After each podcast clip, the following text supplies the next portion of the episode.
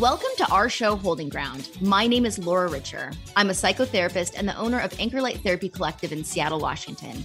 Each week, I'm joined by another therapist from the Anchor Light team to tackle important topics in mental health and psychotherapy. Our goal is to promote well being by normalizing mental health challenges. We are here holding ground for you every Tuesday morning at 9 30 a.m. on KKNW.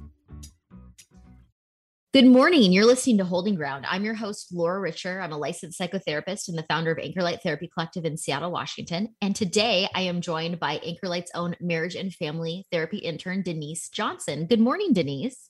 Good morning, Laura. So happy to be here. Thanks for being on the show today. So, today we have a great question, and it's something that comes up quite a bit in the couples therapy work that both Denise and I do. And that's how to find balance in your relationship, how to find balance between focusing on yourself and your own goals while still being a good partner and giving the relationship the time and energy that it deserves. Great topic. I do think it's important to really stay committed to your own self care. I think that our relationship with ourself really does set the stage for our relationships with everyone else. Why do you think it's important? You know, it's very easy to, especially in a new relationship, to just, it's kind of intoxicating all the excitement and all those good uh, hormones and brain chemicals that are flowing to to lose sight of of yourself and your own goals but i think ultimately once once you settle into a relationship if you don't continue to focus on yourself you're you might grow resentful of your partner i mean i think that's one of the biggest um, side effects that we see of of when someone's in a relationship when they let go of their own self-care they actually even if their partner isn't asking them to do that they actually start to resent their partner. Have you ever seen that oh absolutely. Absolutely. I think that when we neglect ourselves our self-esteem does suffer. Mm. i know that when i'm overworking and neglecting myself i'm so much more easy to to be triggered. All those negative emotions are so much more activated, you know, fear, anger, sadness. It's almost like somebody put a different pair of glasses on me and I'm seeing my relationships, my life in a certain way. So yeah, I would I would agree that if we lose sight of how important it is to commit to our self-care, our relationships will definitely suffer. Yes. You know, and that's such a great point. And we tap we touched on that a little bit last week um, when we were talking about confirmation bias. But when you mm. are neglecting yourself, whether it's because you're overworked or, you know, maybe you're a new parent or, you know, something has your full focus other than being able to take care of yourself, it's easy to default into some of those old thought patterns and project those onto your partner. Those, like you said, those glasses that you're looking through every, every looking at everything through that negative lens. Absolutely. And I've noticed over time that as I've taken steps to become more empowered, I'm so much less triggered by by anyone in my life. So it does make a big difference to commit to that self-care and working on the relationship you have with yourself. It is Absolutely. so important. It's so important and yet I see over and over again how often people do neglect themselves. And why do you think that people do that? There are so many different reasons. I think one of them is something that, you know, there's kind of this myth that your relationship is going to uh, save you, that Absolutely. finding the finding the right partner is the end all be all and then everything will be okay and you just need to focus on that. And we have all kinds of great movies and stories and fairy tales that we've listened to throughout our lives that really uh, reinforce that that messaging. But, yeah i like to I mean, call that the the romantic rescue. Yes yes. You know, I always reference Jerry Maguire, uh, that 90s movie, t- the Tom Cruise 90s movie, You Complete Me, um, which isn't that a great romantic notion that somebody would come along and and complete you and everything that hurt would finally go away and that you'd live happily ever after. I mean it makes sense why we would want to believe that. It's a great movie but yeah. in, in, reality it never works out like that. No. So what yeah, does that really look reasons. like in relationships denise? Like when you see somebody when you're working with a couple who is expecting their partner to complete them what does that look like in reality Ah, that's a great question. I think that, like you said, it leads to a lot of resentment. Mm-hmm. Um, I think a lot of these patterns also can be um, from our childhood, our mm-hmm. role models. If we grew up in a in a family where our parents neglected themselves, maybe they were overworkers or they were under functioning and we mm-hmm. were parentified. Mm-hmm. And so we, you know, early on as a child, you had to take on more responsibility than you were ready for. That can bleed into your adult relationships. And so those patterns of sort of like over functioning and under functioning can really lead to some pretty dysfunctional patterns in a relationship. And I see that a lot. What about you?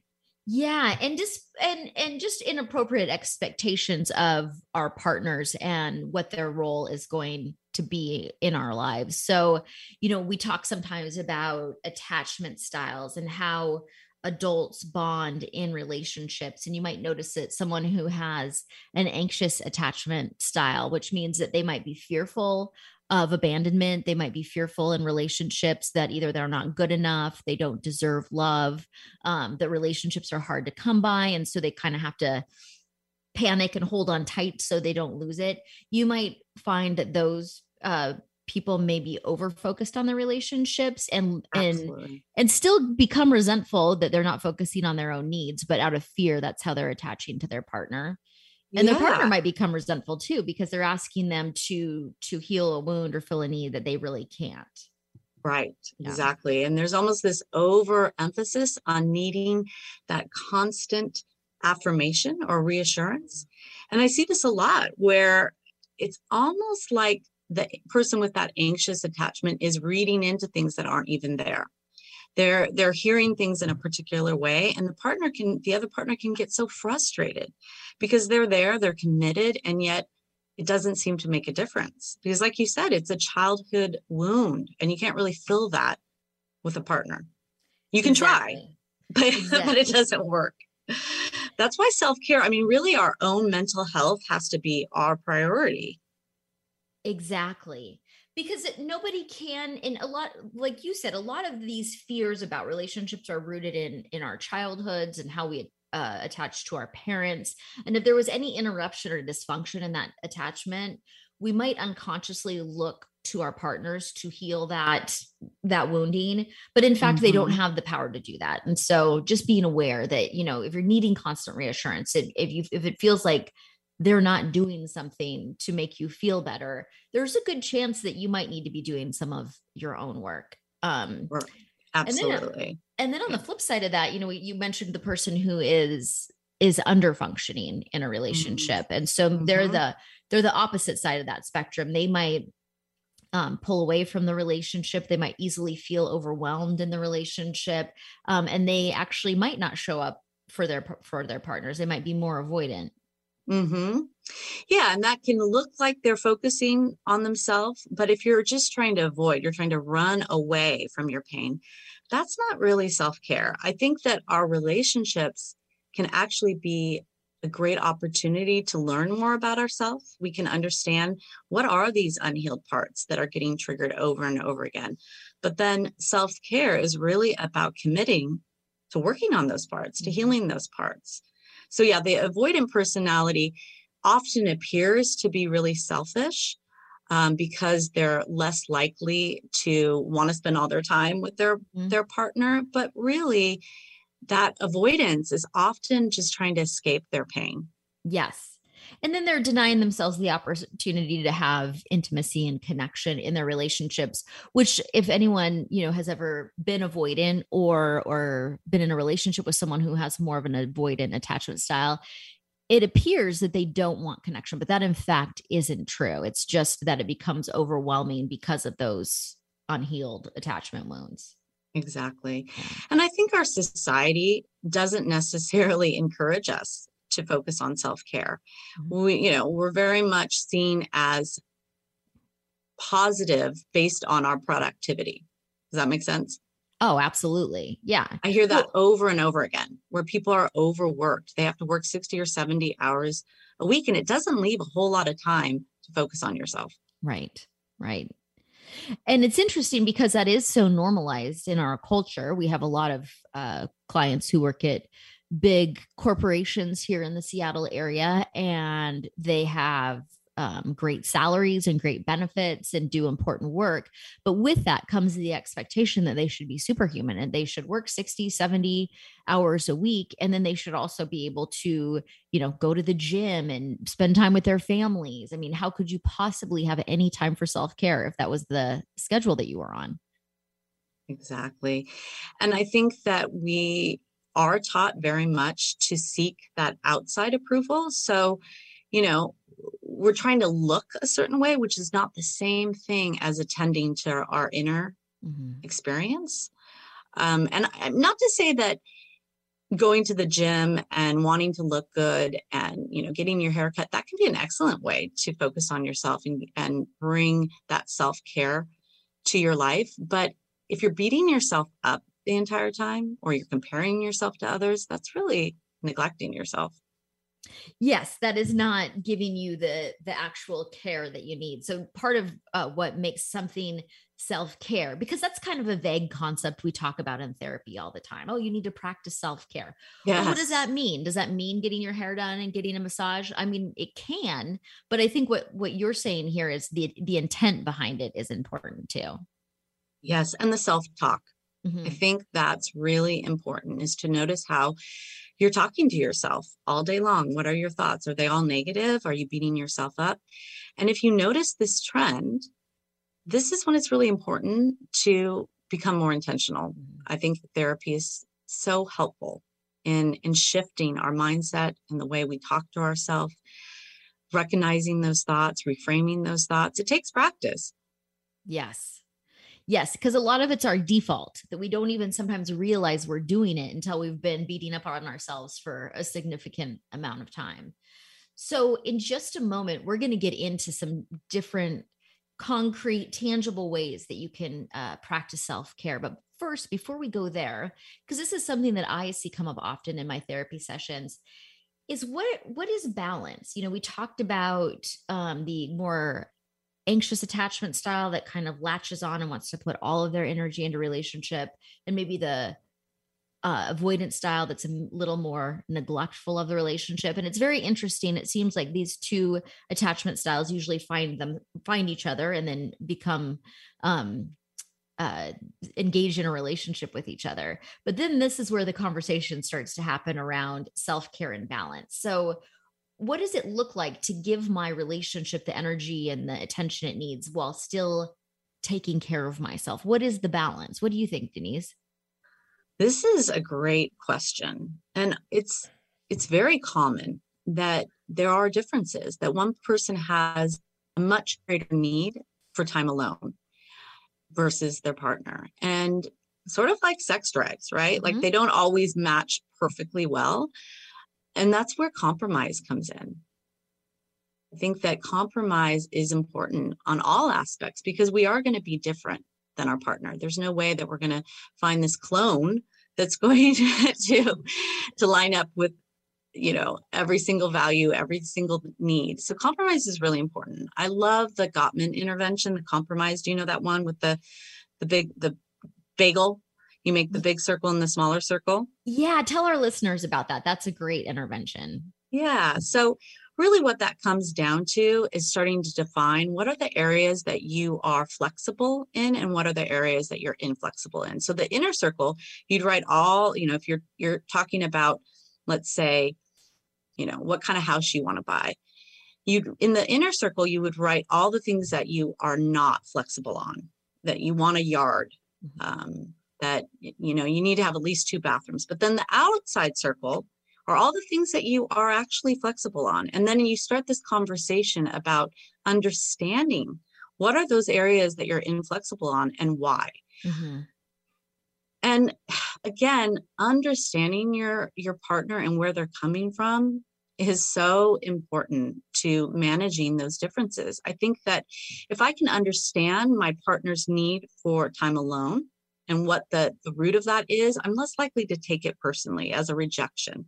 So these conversations are crucial. And that's where, you know, a couple therapists can really come in to help facilitate those deeper conversations. Absolutely. And when you don't have those conversations, what ends up happening, what I observe um, a lot with some of the couples that I'm working with, is that if you one of the partners really needs time for themselves, but they don't feel like they can ask for it, they mm. do still take it, but it's in ways that are kind of sabotaging to the relationship. So they might just kind of pull away completely and suddenly and leave their partner wondering, you know, wow, what happened here? What did I what did I do wrong? When in fact, this has been building up over time and that resentment has been building up and they've been giving things to the relationship that they without caring for themselves without taking what they need for themselves and not communicating that right exactly and so it comes out in this indirect way that can be very painful mm-hmm. or you know people are on their phones all the time yes that's a huge right? issue right now and i think we're going to continue to live in that world so we have to figure out how to feel find balance there yeah. So it's not just, oh, spend time with your partner. It's about the quality. Just as there's like quality self-care, there's quality time with a partner. If you, you know, if you're like, oh, I'm spending all this time with you, and yet really you're not present, mm-hmm. that doesn't necessarily fill that cup. Yeah, just because we're sitting in the same space doesn't mean that it's going to feel like quality time if we're not connecting. So if we're both on our phones with the TVs on, it's not likely that you're going to feel like you've truly had a connection with your partner in those kinds of situations, even though you could spend hours together sitting there. Exactly.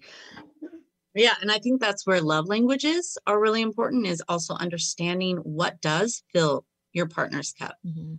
You may be, you know, sitting there giving them tons of touch, but really what they need are words of affirmation. Yeah.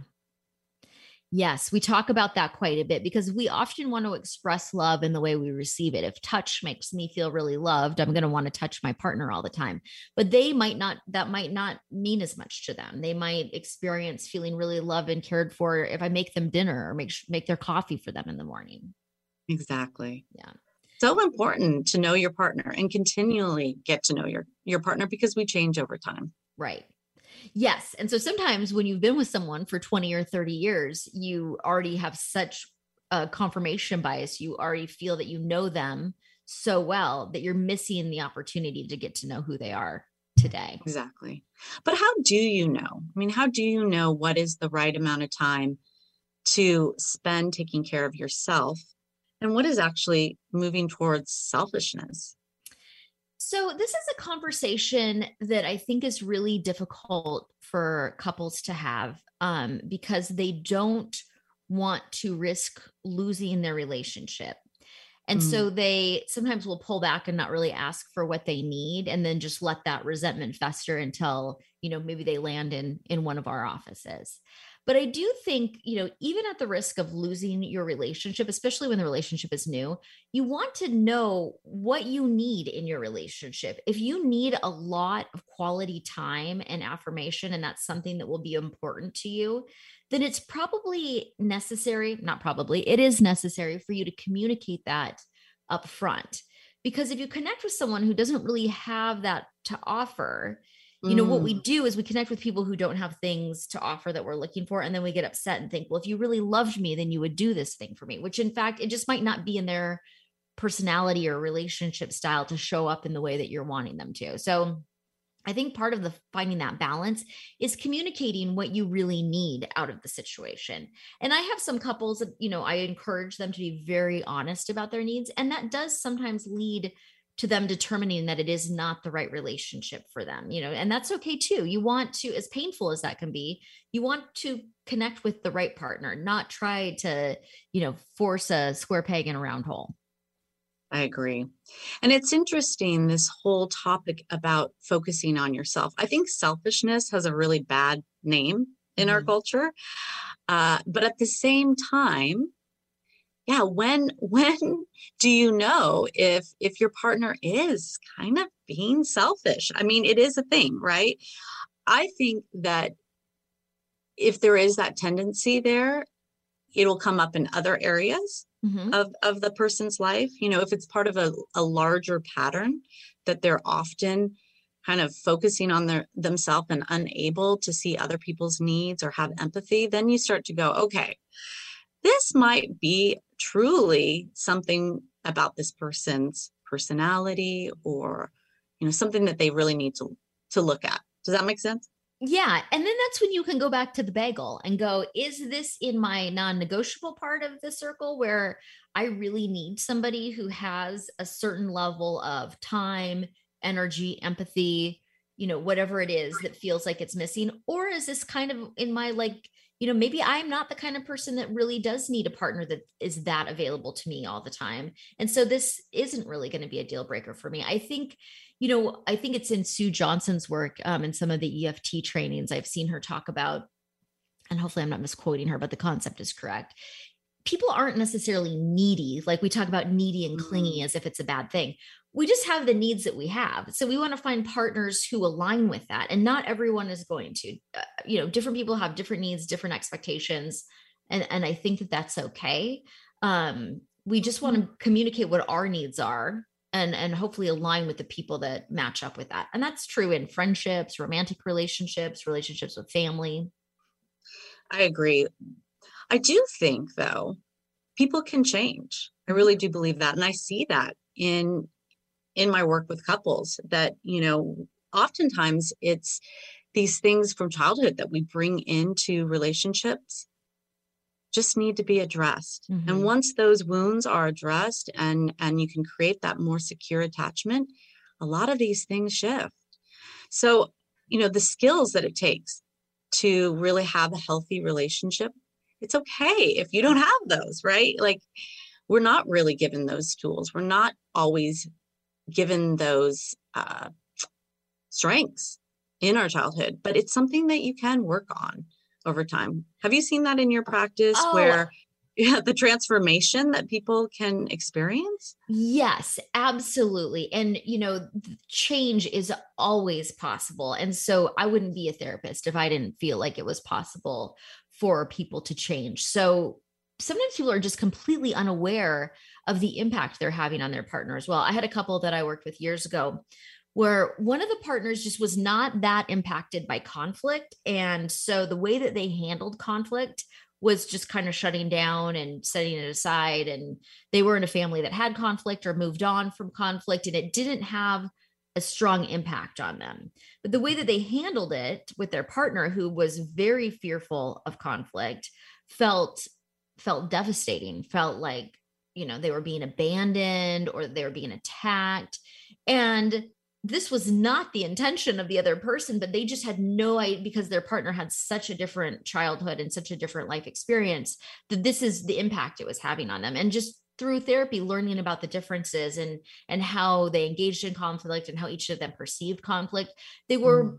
Able to better understand what each other needed in those situations so that they could work together and and move forward. So I mean, a deeper understanding of your partner is always going to help you have a healthier, more productive relationship yeah and and again being able to work on yourself being mm-hmm. able to see the areas that are like oh okay i don't totally like this about myself i want to work on this this is why empathy is so important if we can continue to to look at the people in our lives through the eyes of empathy really putting ourselves in their shoes then we can work on ourselves in a way that will manifest better relationships. If we're always just thinking about how we want them to show up differently and we're not willing to kind of do our part, it's not going to lead to a very good outcome. So Absolutely. things like empathy actually can be increased. It's like a muscle. And the more you work it out, the stronger it gets. Yeah, and I think some people, I think empathy is a component of personality too. And so some people naturally have high levels of empathy while other mm-hmm. people maybe do not. And that doesn't make one better than the other. It's just a matter of, like you said, you know, tapping, building that muscle, tapping into that that mindset. Yeah, and, and I see this a lot where sometimes the avoidant partner mm-hmm. really appears to not have empathy, but really mm-hmm. what's going on is they're flooded Yes. So they're actually very connected to what's happening with their partner. They're feeling it on a really deep level, but they're not really able to express that because they're so flooded. You know, and I think also it can on the flip side of that the more anxiously attached partner might on the surface appear to have more empathy but in fact they are very tuned into their own needs and the anxiety um, is actually shutting down their empathy towards their partner a little bit. So i think that can go both ways. So interesting. Yeah. Yeah so what do you think are the ways what are some ways that we can really commit to that self-care so that we show up our best self for our relationship. So I think one of the best things that you can do for yourself, even the extroverts out there, is to spend some time alone, a, just some quiet time to hear your own thoughts, to relax, to disconnect from all the stimulation in the world around you, whether that's going for a nice long walk or or doing something, you know, just on your own, maybe spending the day going shopping or taking yourself out to a nice dinner, but just something to really be able to connect with yourself. I think it's part of the reason that we lose sight of taking care of ourselves is we have so much outside stimulation of what needs to get done and maybe what the kids need or our partners need or our jobs need that it's hard to even connect with yourself and know what it is that you need or want. That's a great point. And like you said just that overstimulation can impact our nervous system. Mm-hmm. and and also it just it can become a habit that we're always saying yes to everything. We feel like we have to show up for every event. We have to uh, yeah constantly be on the go and really just slowing down and just spending time alone is such a great practice. Yeah. I think that I noticed in the last two years, as so many things became unavailable, um, that I reconnected with myself in a whole nother way that had been missing for a while just because yeah. of that tendency to be on the go constantly. Right and you really need that quiet time again to know what, what it is that you want. The world tells us so many things about what we should be doing that sometimes mm. it's easy to to lose sight of of who we really are and what we really need. So definitely alone time. Next is maintain your own friendships. And what do you think the value is of keeping your own friendships? It might even be outside of your relationship. Maybe your partner isn't friends with all of your friends. I think it's really important this is definitely a pattern that I see, like you said, in a new relationship where it's so intoxicating and you're so excited and all those hormones are flowing. There is a tendency to kind of let go of those friendships. And at the time, it may feel good, but in the long run, it's not. It's not a positive uh, choice because your friends can really help remind you who you are you know, especially those ones that have been in your life for a really long time. They're there to, you know, be that mirror so that when you start to have struggles in your relationship, you can lean on those friendships. You can talk to them about that. And and in general, it's just it's not a good idea to put all your eggs in one basket. It's it's you know one person cannot fulfill all of our needs and so if you have lots of friendships or, or at least maybe one or two really close friends some of those needs that you're trying to get from your partner, you can just turn towards one of those friends. I mean, my husband doesn't necessarily like to go shopping. Yeah. right. I love going thrift shopping. Yeah. But I do that with my best friend and it yeah. works out really well. Yeah, and you know, we've talked about Esther Perel's work on our show before. We both love her. I was watching something about her this morning that, you know, as as we have evolved as humans, we have put more and more pressure on our romantic relationships. And initially, you partnered for basically survival. And mm. then it mm. turned into that you partnered for romantic uh, connection and, um, and romantic love and and then it has even moved into the realm where we partner with people to be better versions of ourselves to like further our own self actualization and while all of this is great that's a lot of weight to put on one relationship that's a lot of pressure yeah absolutely yeah. I think the other thing that's so important is to maintain and pursue your own goals and your dreams. Yes. What do you think? Well, here's the thing I've seen people do, and I might even have been guilty of this myself from time to time, is when we have our own big goals and dreams, um, it's easy to set them aside because they're scary. And so we might think, oh, I'm just going to focus on my relationship, or, you know, I'm not going to pursue that that promotion or graduate degree or whatever it is. But when we do that, we're we're creating resentment against our partners, even when we don't know it. We're maybe acting out of fear and not focusing on our own goals and dreams, and then blaming the people around us for it. So it's kind of a recipe for disaster. What That's a think? great point. Yeah. And I think that it can be really easy to get very comfortable, mm-hmm. right? And and to no longer go after like you said, your goals, your dreams, your challenges, um, because growth does take getting out of your comfort zone. Mm-hmm. But it's important to do that, right? Because over time, if you don't, and you start to feel more and more shut down, that is going to impact your relationship. I think it like bringing new life, if each partner can feel inspired, that's that's great. Yeah. I would yeah. say food for the relationship, right? To stay engaged with life, to stay inspired is going to lead towards such a, a better connection. And so, yeah, you got to watch in my head, not to say that, you know, that wonderful comfort that you get in a relationship isn't a positive thing. But if you're noticing that, like you said, you're starting to ah move away from your goals, that's something to look at.